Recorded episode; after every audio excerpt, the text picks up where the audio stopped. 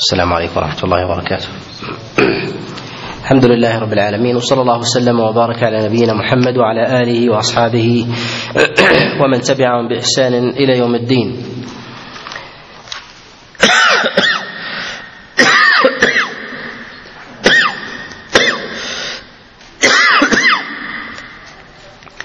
أما بعد قال الله سبحانه وتعالى ليس البر أن تولوا وجوهكم قبل المشرق والمغرب ولكن البر من آمن بالله واليوم الآخر.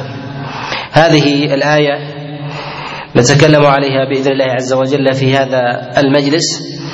تقدم معنا الكلام على مسألة استقبال القبلة وأن الله عز وجل استجاب لنبيه عليه الصلاة والسلام أن غير قبلته بعد أن كانت إلى المسجد الأقصى جعلها إلى المسجد الحرام.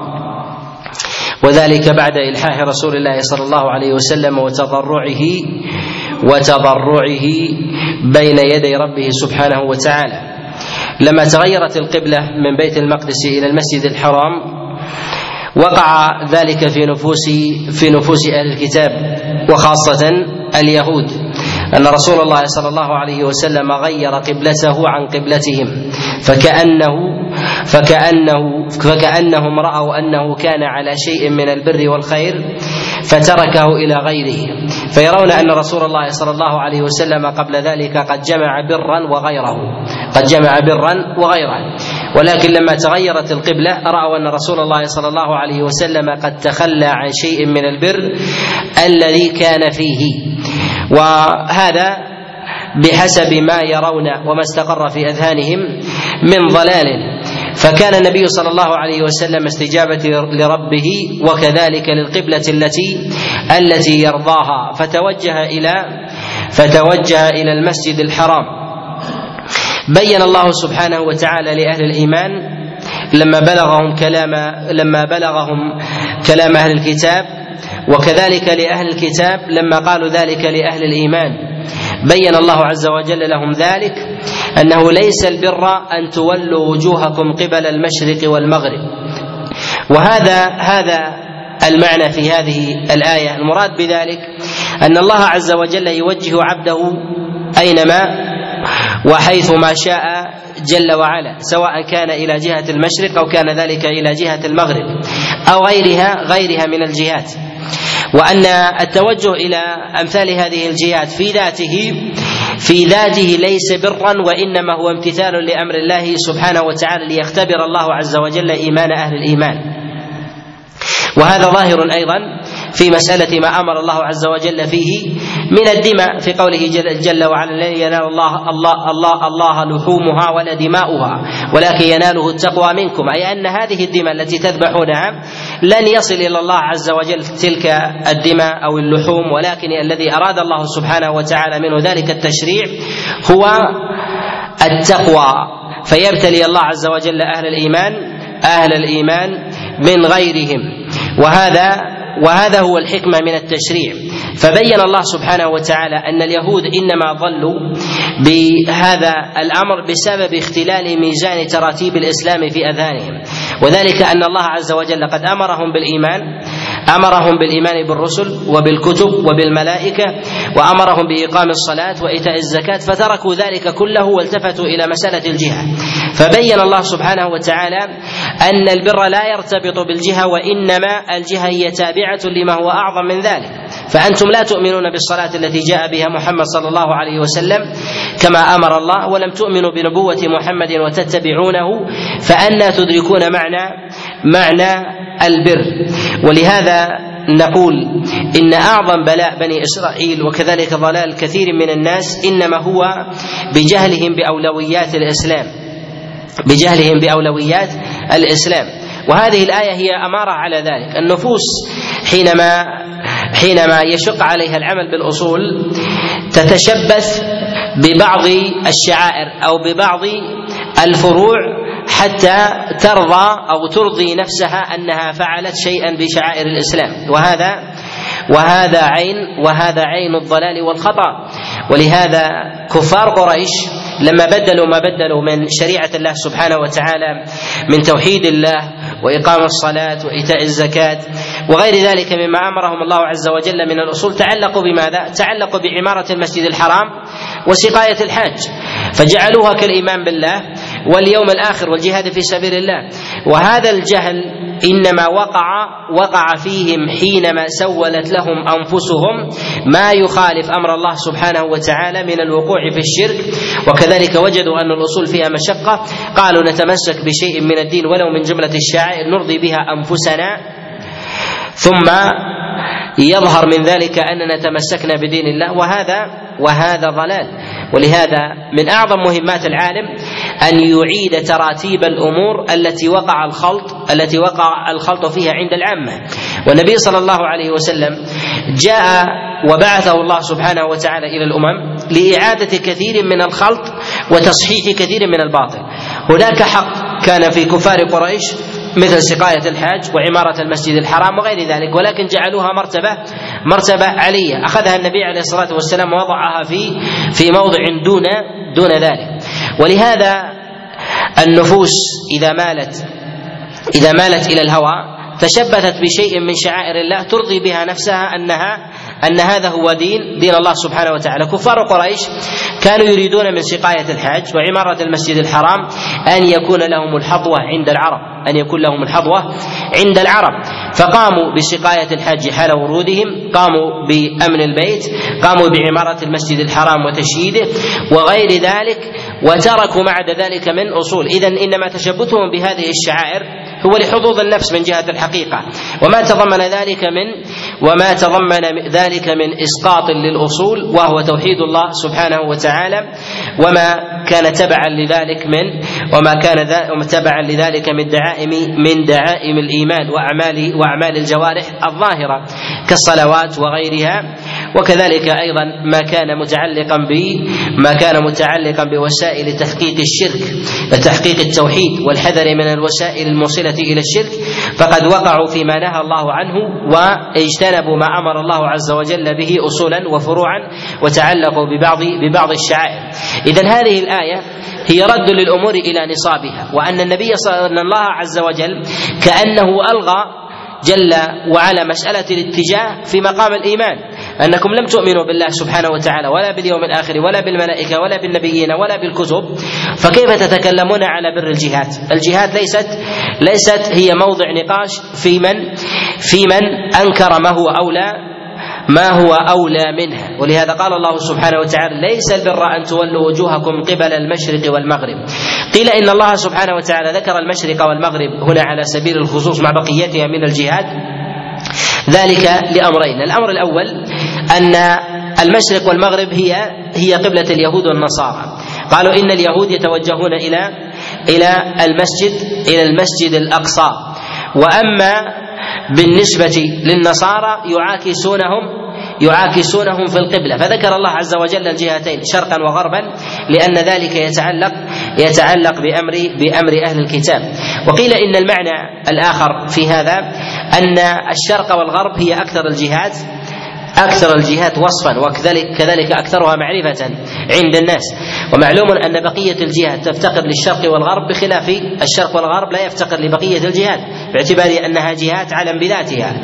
فالإنسان يعرف الشرق والغرب بوجود بوجود طلوع الشمس وغروبها وطلوع القمر وغروبه. وأما بقية الجهات فتعرف جهات فتعرف الجهات بمعرفة الشرق والغرب ولا يعرف الغرب بمعرفة بقية بقية الجهات. وهذا أمر وهذا أمر معلوم مستفيض ولهذا ذكر الله عز وجل الشرق والغرب أن البر ليس متعلقا بهذا البر يتعلق من جهة الأصل بالإيمان ويتعلق بالإيمان بالله باليوم الآخر بالملائكة والكتاب والنبيين وأن هذه الذي ينبغي للإنسان أن يؤمن بها ثم بعد ذلك يأتي الامتثال فيما هو دون دون هذا. وبهذا نعلم أن أكثر ضلال الأمم والشعوب هو بجهلهم هو بجهلهم بأولويات الدين. جهلهم بأولويات بأولويات الدين. ولهذا نجد أن كثيرا عند أو كثيرا عند في أو في بلدان المسلمين من يظهرون شعائر من الدين يشبعون بها رغبات رغبات النفس أنهم تمسكوا بشيء من الدين. فالنفس كحال الإناء يحتاج أن يمتلئ. يمتلئ بشيء ولو ب ولو بشيء من الشعائر الباطنة أو الشعائر الظاهرة. فإذا ملئ هذا بشيء من العواطف بالتعلق بالنبي أو بالمولد أو التعلق بقبر أو بضريح أو نحو ذلك أو بذكر أو بقراءة سير وتاريخ وغير ذلك في الإسلام. أو ربما يعلق الإنسان أيضا نفسه بأن يعلق الألواح في منزله بذكر بذكر الله أو كذلك أيضا في مركبته أو نحو ذلك. يرى أن هذا إشباع للنفس لكن تجد أنه لا يقرأ شيئا من القرآن ولا يعمل شيئا من دين الله عز وجل. هذا هو من الشبهات التي تشبع التي يشبع الشيطان بها النفوس حتى تضل عما عما عداه. ولهذا دين الله سبحانه وتعالى جاء على تراتيب جاء على تراتيب. من أعظم مهمات العالم أن يعيد هذه التراتيب إلى نصابها أن يعيد هذه التراتيب إلى نصابها حال اختلالها. فإذا اختلت وجب عليه أن يعيد. وهذا من أعظم وهذا من أعظم مواضع الجهاد. ولهذا نجد كفار قريش وقعوا فيه. ونجد اليهود وقعوا فيه. ونجد النصارى وقعوا فيه أيضا. بل تجد إن المنضوين تجد أن المنضوين تحت لواء الإسلام يقعون فيه في كثير من بلدان في كثير من بلدان من بلدان المسلمين. يعطلون التوحيد ويتعلقون بشيء بشيء من شعائر من شعائر الدين من السقيا أو ربما الصدقة. ولهذا تجد بعض الناس صاحب ضلال وزيغ ولديه ربما انحراف في في أصول الدين ويشبع رغبته بعمارة مسجد أو يشبع رغبته مثلا بصدقة الماء أو كفالة أيتام أو أو طباعة كتب أو نحو ذلك. وتجده من جهة الأصول ضل وانحرف عن دين الله سبحانه وتعالى. هذا كالضلال الذي وقع الذي وقع في كفار قريش والذي وقع في اليهود في اليهود والنصارى. اذا ذات الفعل في ذاته قد يكون حق. ولكن بمنزلته باطل. بمنزلته بمنزلته باطل. وهذا كحال الإنسان إذا أراد إذا أراد أن إذا أراد أن يرتب مثلا ذوي الأرحام يقوم بترتيبهم بحسب القرب. بحسب القرب. فإذا قام الإنسان بوضع بوضع بوضع العم والخال ثم ابن العم ثم ابن الخال ثم الابن ثم الأخ ثم الأخت ثم جعل بعد ذلك الأب فقام ثم قام باعطائه حقه. فإذا أنكر عليه لماذا تعطيه تعطيه لماذا تضعه في هذا الموضع؟ فيقول هل تريدني أن أحرمه ذلك أو إعطائي له منكر؟ إعطاؤك ليس له منكر ليس منكرا وإنما وضعه في هذا الموضع باطل. وضعه في هذا الموضع باطل. وكذلك أيضا مراتب مراتب الدين وميزانها يختل فيها الأمر ولهذا كثير من العامة ينساقون تحت هذه العواطف ينساقون تحت هذه العواطف ولا يدركون أن القضية هي أعظم من هذا فينظر إلى ما هو أولى إلى ما هو أولى أولى من ذلك. ولهذا تجد كثير من الناس من العامة يلتفتون مثلا إلى الوجهاء أرباب المال أو ربما السلاطين أو ربما مثلا ربما أهل العلم ونحو ذلك يلتفتون إلى بعض الأعمال التي يقومون فيها التي هي من شعائر الدين وتعطيلهم لما هو أعظم من ذلك من الإيمان بالله وملائكته وكتبه ورسله وغير ذلك ويقومون بالتعلق بشيء من من الشعائر. اليهود والنصارى قد جعلوا البر كله هو التوجه إلى القبلة وربطوا هذا وهذا في ذاته هو بر حق ولكن حجمه خطأ ولكن حجمه خطأ حتى إن الله عز وجل ألغاه حتى إن الله عز وجل ألغاه في جانب ما تركوه من دين الإسلام أي أن باب البر لديكم ملغى في هذا الباب وهو في مسألة الاتجاهات إلى القبلة سواء كان إلى المسجد الأقصى أو إلى غيره شرقا وغربا حتى تؤمنوا بالله واليوم الآخر بعد ذلك يأتي مقياس ما دون ما دون ذلك. وفي قول الله جل وعلا ولكن البر من آمن بالله واليوم الآخر والملائكة. الله سبحانه وتعالى ذكر أن البر في هذه الآية هو الإيمان الإيمان بالله. وذلك أن الله عز وجل لا يتقبل لا يتقبل من الإنسان عمل حتى يؤمن بالله. حتى يؤمن بالله. فإذا كان كافرا توجه إلى إلى إلى بيت المقدس وتوجه إلى مكة ولم يكن من أهل الإيمان بالله لم يكن ذلك في عداد البر. لم يكن هذا في عداد البر. فيعتبر ذلك برا بعد إيمانه بالله والملائكة. يأتي مقياس مقياس هذا أنه من البر.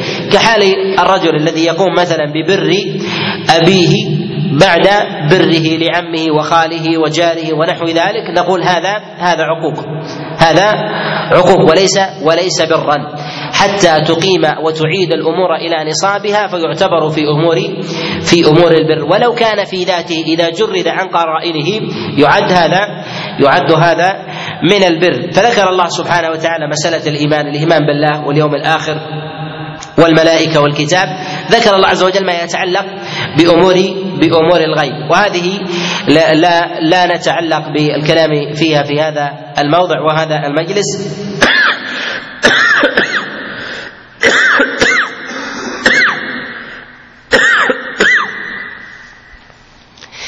وذلك لأن كلامنا هو على مسائل على مسائل الأحكام. فذكر الله عز وجل شيئا من أمور من أمور الغيب الملائكة والكتاب والنبيين.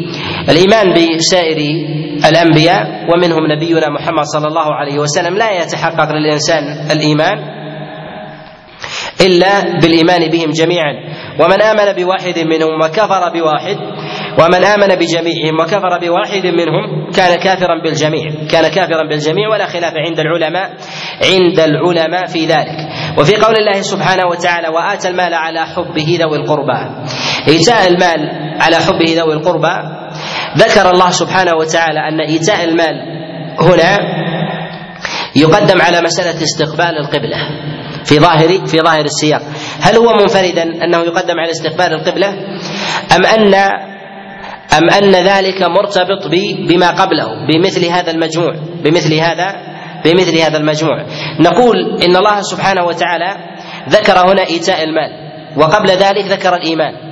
يعني أن الإنسان إذا آمن بالله وملائكته وكتبه ورسله وكتبه والكتاب والنبيين فإنه بعد ذلك يؤتي المال.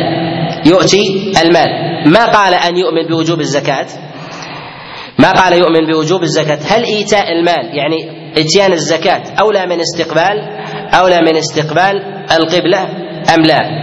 نقول ظاهر النص هنا حينما توجه الخطاب توجه الخطاب إلى أهل الكتاب أن المراد بذلك أن المراد بذلك الإيمان أن المراد بذلك الإيمان. ويتأكد الإيمان ويتأكد الإيمان بالعمل.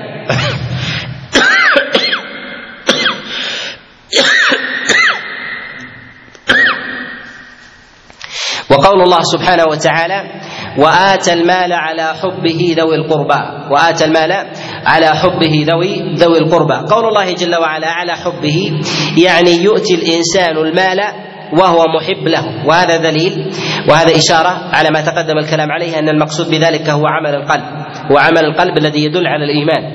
بعيدا عن مسألة النفاق أي أن الإنسان ينفق المال وهو محب له وهو محب لهذا لهذا المال. أي لا ينفقه يريد حظا. لا ينفق الإنسان يريد حظا من حظوظ الدنيا يريد جاها أو سمعة أو نحو ذلك أو قد زهد به أو زهد بالمال. فإذا كان الإنسان زاهدا في المال لم يتحصل لديه الأجر كما يتحصل لحال الإنسان الذي ينفق المال وهو محب وهو محب له. والله سبحانه وتعالى في قوله جل وعلا وآتى المال على حبه أراد بذلك أن الإنسان ينفق وهو أحوج ما يكون للمال.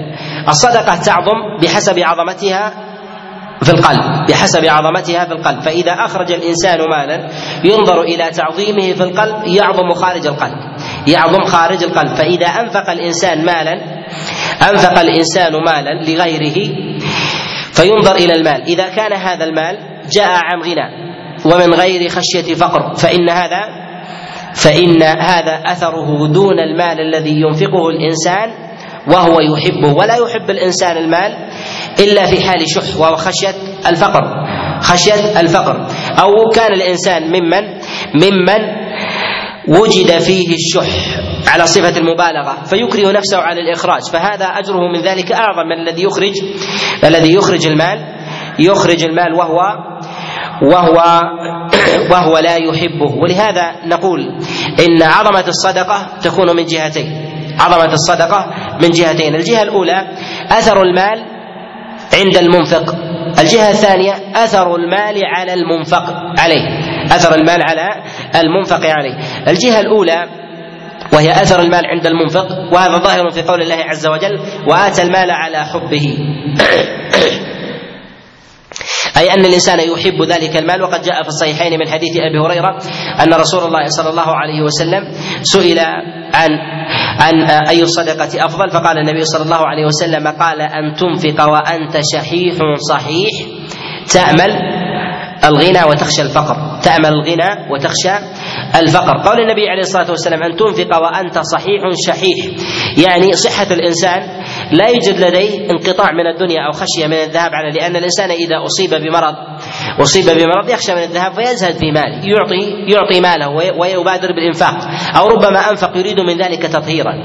فإذا كان الإنسان مكتمل الصحة والسلامة اكتملت عنده فإنه يؤمل استهلاك المال الذي لديه ربما يحتاج ما هو أكثر من ذلك فيقوم بالإمساك فيقوم بإمساك المال. ان تنفق وأنت صحيح شحيح؟ ومعنى الشح هو حب المال. هو حب حب المال. فإذا كان المال نفيس عند صاحبه فإخراجه أعظم. أعظم. وهذا هذا محل اتفاق عند عند العلماء. الحالة الثانية أثر ذلك المال على المنفق عليه. أثر ذلك المال على المنفق عليه. ولهذا النبي صلى الله عليه وسلم سئل عن الرقاب. أيها أفضل؟ قال أنفسها عند أهلها. أنفسها عند أهلها. قد تكون رقبة قيمتها خمسين ورقبة أخرى قيمتها مئة. ولكن الخمسين هي نفيسة عند أهلها. نفيسة عند أهلها. وأما التي قيمتها مئة فصاحبها زاهد بها. زاهد زاهد بها. ومعنى النفاسة أي نفيسة عند أهلها يمسكون بها لا يريدون لا يريدون إخراجها فإعتاقها ضعيف فاحتمال إعتاقها وإخراجهم بها ضعيف. ولهذا يقول لا نساوم بها من جهة القيمة ولكن نريد ابقاءها ولا نقبل ولكن قيمتها خمسين ولكن قيمتها خمسين. فإذا استخرجها منهم بقيمتها برضاهم كان ذلك أعظم من المئة التي التي يخرجها صاحبها بها ولهذا النفيسة عند صاحبها والذي هو ضنين بها هي أعظم عند الله عز وجل أجرا. ولهذا لا بد من النظر إلى الجهتين حتى يعظم البر في أمر في أمر الصدقة. وقد جاء تفسير هذا في هذه الآية في قول الله عز وجل وآتى المال على حبه ذوي القربى. حمل هذا المعنى في التفسير في قوله وآتى المال على حبه. عن عبد الله بن مسعود كما رواه الحاكم. في كتابه المستدرك من حديث مرة عن عبد الله بن مسعود أنه قال في قول الله عز وجل وآتى المال على حبه ذوي القربى واليتامى قال أن تنفق وأنت شحيح شحيح صحيح. جاء هذا الحديث أيضا في تفسير هذه الآية في تفسير هذه الآية مرفوعا عن عبد الله بن مسعود والصواب في ذلك والصواب في ذلك في ذلك الوقت. ذكر الله عز وجل في هذه الآية الذين ينفق عليهم الإنسان وذكرهم الله عز وجل بحسب بحسب فضل الإنفاق عليهم. وذكر الله عز وجل ذوي القربى اولا ثم ذكر الله عز وجل بعد ذلك اليتامى. ذكر الله عز وجل اليتامى. وذلك أن ذوي القربى الإنفاق عليهم صدقة وصلة. صدقة وصلة. ومعلوم أن أن المحتاج من ذوي القربى أولى من غيره لأن الإنفاق عليه سد لحاجته وكذلك صلة للرحم. فقد جمع الإنسان بين أمرين جليلين. وعدم الإنفاق عليه مجلبة لقطيعة الرحم وكذلك أيضا مجلبة لقطيعة الرحم ولعدم سد الحاجة والفاقة الموجودة فيه. فجمع الإنسان في ذلك خطيئتين. فجمع الإنسان في ذلك خطيئتين.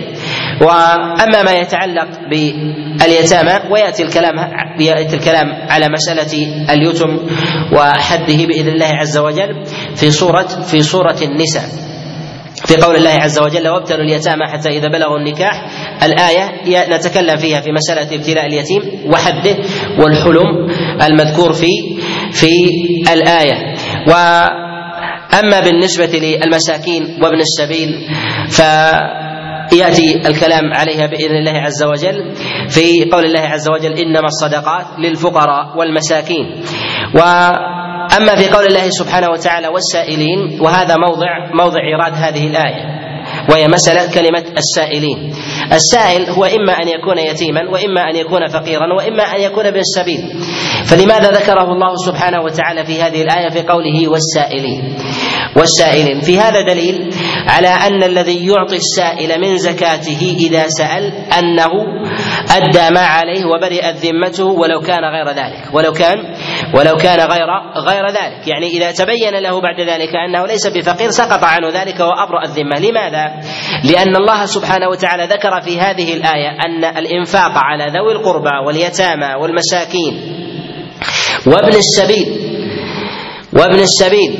هؤلاء هم في الغالب لا يخرج عنهم السائل إما أن يكون مسكينا في ذاته لا يجد ملبسا أو مطعما أو مركبا أو مسكنا أو منكحا فيسأل الناس الحاجة يسأل الإنسان الحاجة وهو متحقق فيه حينئذ وهو متحقق فيه حينئذ المسكنة.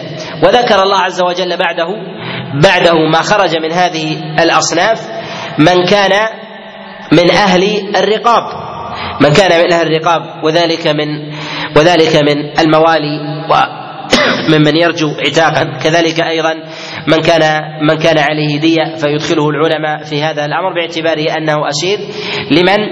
لمن كان لمن كان له دم دم عليه يريد الوفاء وكذلك أيضا في قول الله عز وجل والصابرين في البأساء والضراء وحين البأس. هؤلاء أيضا يدل على أن دائرة السؤال أنها لا تخرج عن هؤلاء. ولكن الله عز وجل خص السائل بنفسه أن الإنسان إذا أراد أن ينفق ابتداء يسأل. أن الإنسان إذا أراد أن ينفق ابتداء يسأل. وإذا سئل الزكاة أو الصدقة فينفق ولا يسأل فينفق ولا ولا يسأل. ولهذا نقول إن الإنسان إذا أراد أن يخرج الزكاة والصدقة إلى الأصناف الثمانية وغيرها وأراد ذلك ليس له له أن يرمي بها رميا أو يخبط خط عشواء وإنما يسأل ويتحرى. ولهذا الله عز وجل أخرج السائل بحكم منفرد مع أنه مع أنه في غالب في غالب الحال يدخل في ذلك. ولهذا نقول إن الإنسان إذا سئل مالا سئل مالا وجاءه فقير وقال أنا من الفقراء فيعطيه المال ولو لم يكن ولو لم يكن فقيرا اتضح له بعد ذلك. لكن إذا علم منه الكذب بعينه نقول إذا يعلم منه أنه ليس بصادق بقوله هذا. ونقول حينئذ لا يجزئ عنه ذلك. والدليل على هذا جملة منها ما يتعلق بالنص ومنها ومنها بالتعليل. ما يتعلق بالنص ما جاء في الصحيحين وغيرهما أن رسول الله صلى الله عليه وسلم قال قال رجل قال لئن أصبحت لأتصدقن لأتصدقن بدينار. فلما أصبح تصدق تصدق, قال فلما أصبح وجدها بيدي بيد زانية فقال الحمد لله على زانية. ثم قال والله لا أتصدقن فتصدق فلما أصبح وجدها بيدي بيد غني. فقال الحمد لله على على غني. ثم الثالثة تصدق فلما أصبح وجدها بيد سارق فقال الحمد لله على سارق. فقيل له إن السارق لعله أن يستعف لعله أن يستعف عن سرقته بالمال. وأما الزانية فلعلها أن تكف عن زناها بهذا المال. وأما الغني فلعله أن يتذكر حاجة الفقير فيعطيه وهذا فيه إشارة إلى أن النفقة مضت. وحد الإنسان في الإنفاق أن يخرج المال من يده فإذا خرج من كفه إلى غير انتهى أمره. والتعليل أيضا أن الإنسان إذا قلنا أنه لو جاءه سائل وأنفق وأعطاه من الزكاة ثم بان له أنه بعد ذلك ليس من أهل الزكاة أن قلنا أنه يجب عليه بعد ذلك أن ينفق ويخرج زكاة أخرى. أنه يلزم من هذا أن الفقير إذا أنفقت عليه لفقره ثم وضعها في غير فقره لأن الحكمة من الحكمة من إنفاق الزكاة هي سد الحاجة. فاشترك الغني الغني الكاذب مع مع الفقير الصحيح في عدم الانتفاع. وعلى هذا أنه يجب على الإنسان أن يتحرى تصرف الفقير فيها أيضا بعد ذلك وهذا وهذا لا يأتي به الاسلام بل إن الإنسان إذا غلب على ظنه أن الفقير يضعها في غير حاجته فإنه يسقط عنه ذلك. كحال الإنسان مثلا يعلم أن الفقير لا يجد لا يجد قوت قوت يومه. لا يجد مطعما. ثم أعطاه مالا. فجعلها في شيء ليس ليس من قوت يومه. كأن يشتري مثلا نخلا ويغرسه. أو يشتري مركبا وهو بحاجة إلى إلى طعام. ونحو ذلك. ليس للإنسان ليس للإنسان شأن في ذلك إذا تحقق في هذا إذا تحقق في هذا الوصف. ولهذا الله سبحانه وتعالى إنما خص السائلين في هذه الآية إشارة إلى أن المسكين لا بد من تحقق وصفه وتحقق الوصف بالسؤال عنه. وكذلك أيضا ابن السبيل وكذلك اليتيم. وأما بالنسبة للسائل فيتحقق وصفه بظهور السؤال بظهور بظهور السؤال. وقد جاء ما يعضد ذلك النبي عليه الصلاة والسلام ما جاء في مسند الإمام أحمد في مسند الإمام أحمد أنه قال للسائل الحق وإن جاء وإن جاء على فرس. رواه الإمام أحمد في كتاب المسند من حديث يعلى عن فاطمة بنت حسين عن أبيها حسين بن علي عن رسول الله صلى الله عليه وسلم. وهذا الحديث حديث حديث ضعيف. وقد جاء من وجه آخر عن رسول الله صلى الله عليه وسلم في كتاب المسند. وكذلك أيضا رواه ورواه أبو داود في كتابه السنن أن النبي صلى الله عليه وسلم قال ردوا السائل ولو بظلف محرق. ولو بظلف محرق. يعني مما لا يستفيد منه الإنسان إلا أكلا إلا إلا بمشقة. مما أحرق أحرق من ظلف البهيمة وظفرها ظاهر عظمها أو خفها أو نحو ذلك. وهذا فيه إشارة إلى أن السائل إذا ظهرت منه المسألة ليس للإنسان أن يستقصي ليس للإنسان أن يستقصي أن يستقصي عنه. وفي قول الله سبحانه وتعالى وفي الرقاب وأقام الصلاة وآتى الزكاة. في هذه الآية وأقام الصلاة وآتى الزكاة إشارة إلى إلى ما تقدم أن مسألة الإيمان بالله سبحانه وتعالى مقدم على الفروع ومقدم أيضا على أعمال الجوارح. وفي قول الله سبحانه وتعالى وآتى المال على حبه ذوي القربى واليتامى. أن هذه الآية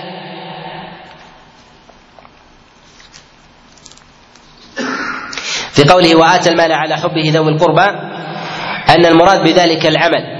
أن المراد بذلك العمل وأن المعنى الغاي من هذه العبارة المراد بذلك هو تمام الإيمان وخلوصه لله عز وجل وهو أن إدراك القبلة والحكمة منها لا يدركها إلا من تم معه هذا الأمر وظهرت منه وظهرت منه هذه هذه الأفعال.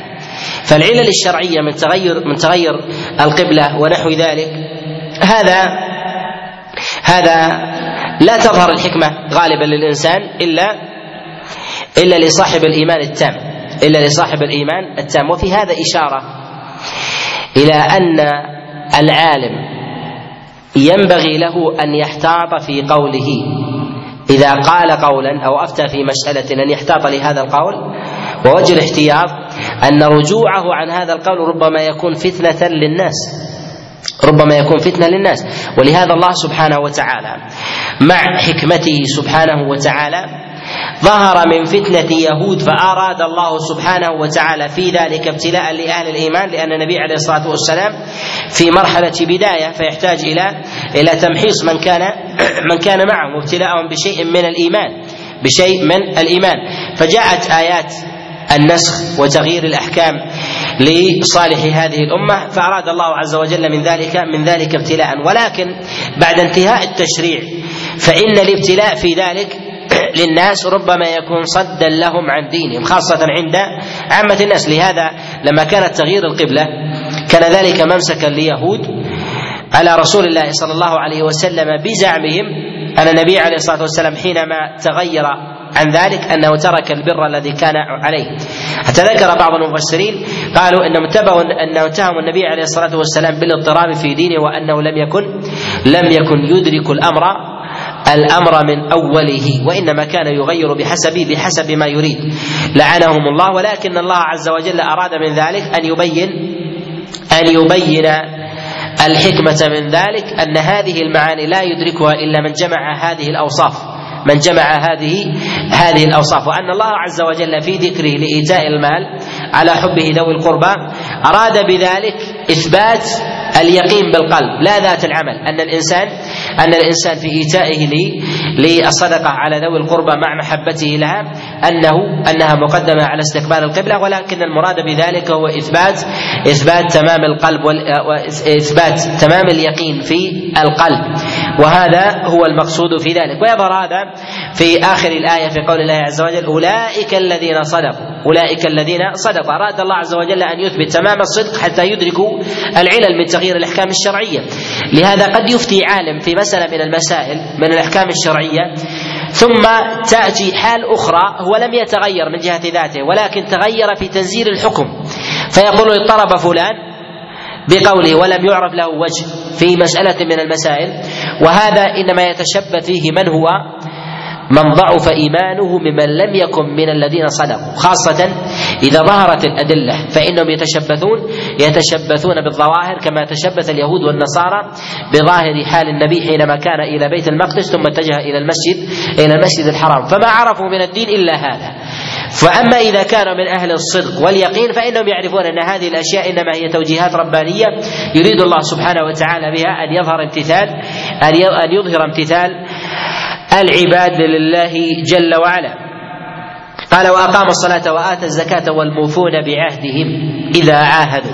وذكر إيفاء العهد في مع الله عز وجل ومع عباده وانه مما يظهر معه صدق صدق الإنسان وتقدم معنا في مسألة في مسألة العهد في مع الله عز وجل والعهد مع عباده وفي قول الله عز وجل والصابرين في البأساء والضراء وحين البأس. قال بعض العلماء إن المراد بالصابرين في البأساء والضراء هي شدة الفقر هي شدة الفقر والعوز والحاجة.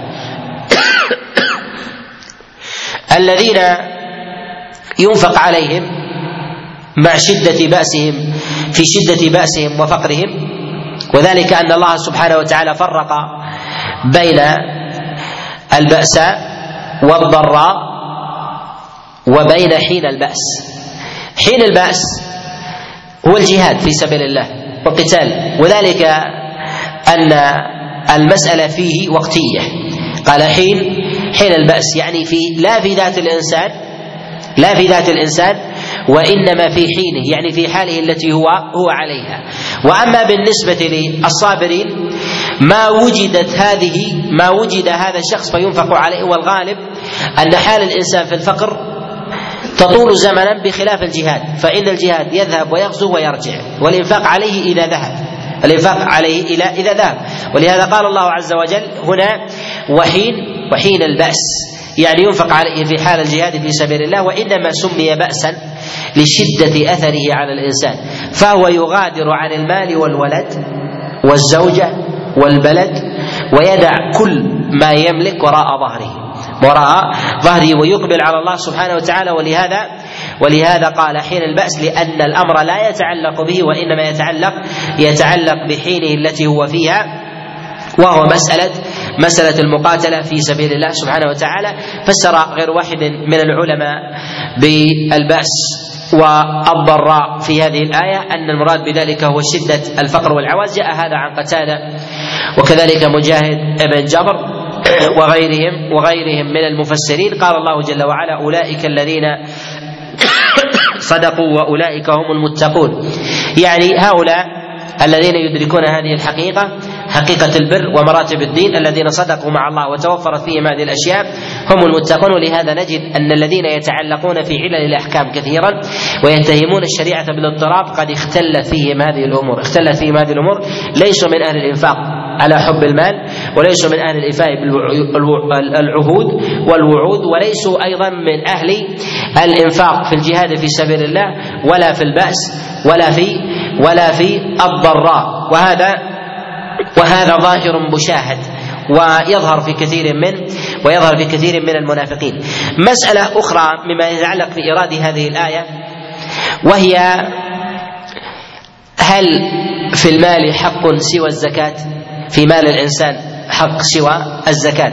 الله عز وجل يقول وآتى المال على حبه ذوي القربى. ثم قال بعد ذلك وأقام الصلاة وآتى الزكاة.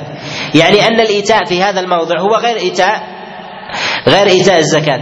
هل هذا الأمر واجب؟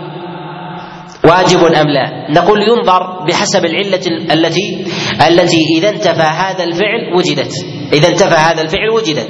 الله سبحانه وتعالى بين أن البر الحقيقي من جهة الأصل الذي يريد الإنسان أن يدركه هو أن يفعل هذه الأفعال وهي الإيمان على ما تقدم بأنواعه. كذلك أيضا وآتى المال على حبه ذوي القربى. إيتاء المال إذا انتفى من الإنسان لا يدرك حقائق حقائق البر. مما يدل على أن الإيتاء هنا سيق مساق الوجوب سيق مساق الوجوب لأنه إذا انتفى وقع الإنسان في الشر وهو عدم إدراك علل الشريعة عدم إدراك علل الشريعة ولهذه هذه المسألة اختلف فيها العلماء. ولكن نقول إن المال فيما سوى الزكاة على حالين. المال فيما سوى الزكاة على حالين. الحالة الأولى أن يكون في الأمة سنة ومجاعة وفقر وإعواز. فيجب على المنفق أن ينفق من أصل ماله إذا كان نصاب زكاته لا يكفي. إذا كان نصاب زكاته لا يكفي وجوبا. ولو استهلك ذلك ماله لدفع ضرر أعظم مما يحل به. وذلك أن الإنسان إذا كان لديه مال يغنيه. وأخرج شيئا من زكاته لكن ما سد حاجة الأمة. والأمة تخشى الهلكة والمجاعة. فنقول إذا كان إنفاقه لأكثر ماله ينقذ به حياة المسلمين من هلاك وجب عليه أن ينفق أكثر ماله ولو رجع فقيرا ولو رجع رجع فقيرا. هذه المسألة لا خلاف فيها عند العلماء لا خلاف فيها عند العلماء. إذا كانت الأمة محتاجة إلى مال ولهذا قد نص غير واحد من العلماء بل حكى الاتفاق على هذا كأبي بكر العربي وغيره. وقد نص على هذا أيضا الإمام مالك رحمه الله في مسألة في مسألة فداء الأسرى. قالوا إذا كان للأمة أسرى وجب على المؤمنين أن ينفقوا ولو استنفذوا مالهم كله لأن حرمة لأن حرمة الدم وحرمة الإنسان في في دمه وعرضه أولى من حرمة أولى من حرمة المال أولى من حرمة من حرمة المال. ولهذا يدفع المال لفداء الأسرى وفكاك الرقاب وكذلك أيضا للعفو عن القصاص للعفو عن القصاص. ولكن لا يقتل الإنسان ليفدى بذلك المال ليفدى بذلك المال لأن الإنسان أغلى وأنفس وأنفس من ذلك من المال من المال كله. الحالة الثانية إذا لم يكن في الأمة إذا لم يكن في الأمة شدة حاجة. يحتاج إلى مال الإنسان. وإنما أمر أمر الأمة على سواء يوجد فيها فقراء ونحو ذلك ولكن الأمور ولكن الأمور ليست ليست باعواز شديد. هل يجب على الإنسان وجوبا أن يخرج قدرا أكثر من زكاة ماله؟ هذه المسألة وقع فيها الخلاف والعجب أن المس... أن هذه المسألة حكي فيها إجماعين متناقضين. حكي فيها إجماعين متناقضين. هناك من العلماء من من حكى الإجماع على أنه لا يجب في المال حق سوى الزكاه نص على هذا بعض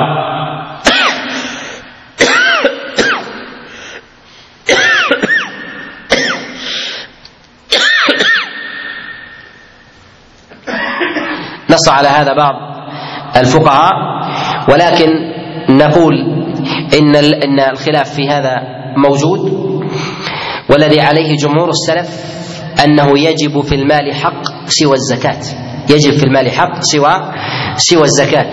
والمال الحق الذي يجب على الإنسان سوى الزكاة متعدد. منه ما يتعلق في إكرام الضيف في حال نزوله منها في النفقة على الوالدين النفقة على المحتاج. إذا وجد الإنسان فقيرا أو وجد الإنسان مسكينا محتاج فينفق عليه فينفق عليه وجوبا. نص على هذا وثبت هذا عن عبد الله بن عباس عليه رضوان الله.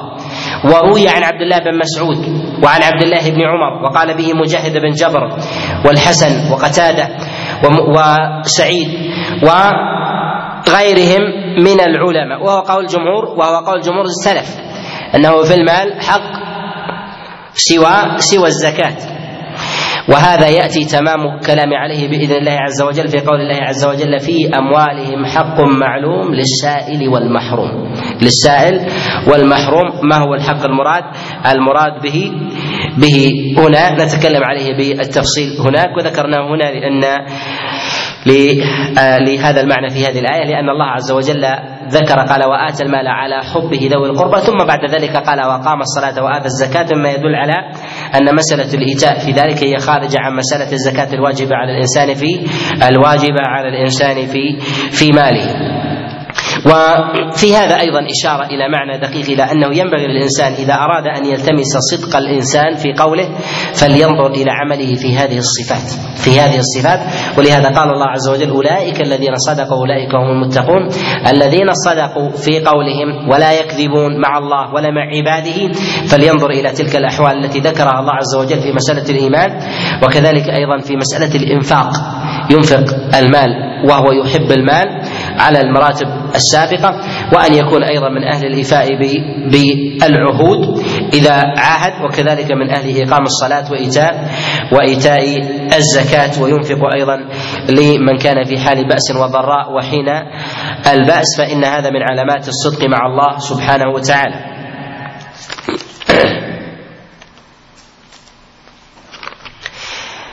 الآية الثانية في قول الله عز وجل يا أيها الذين آمنوا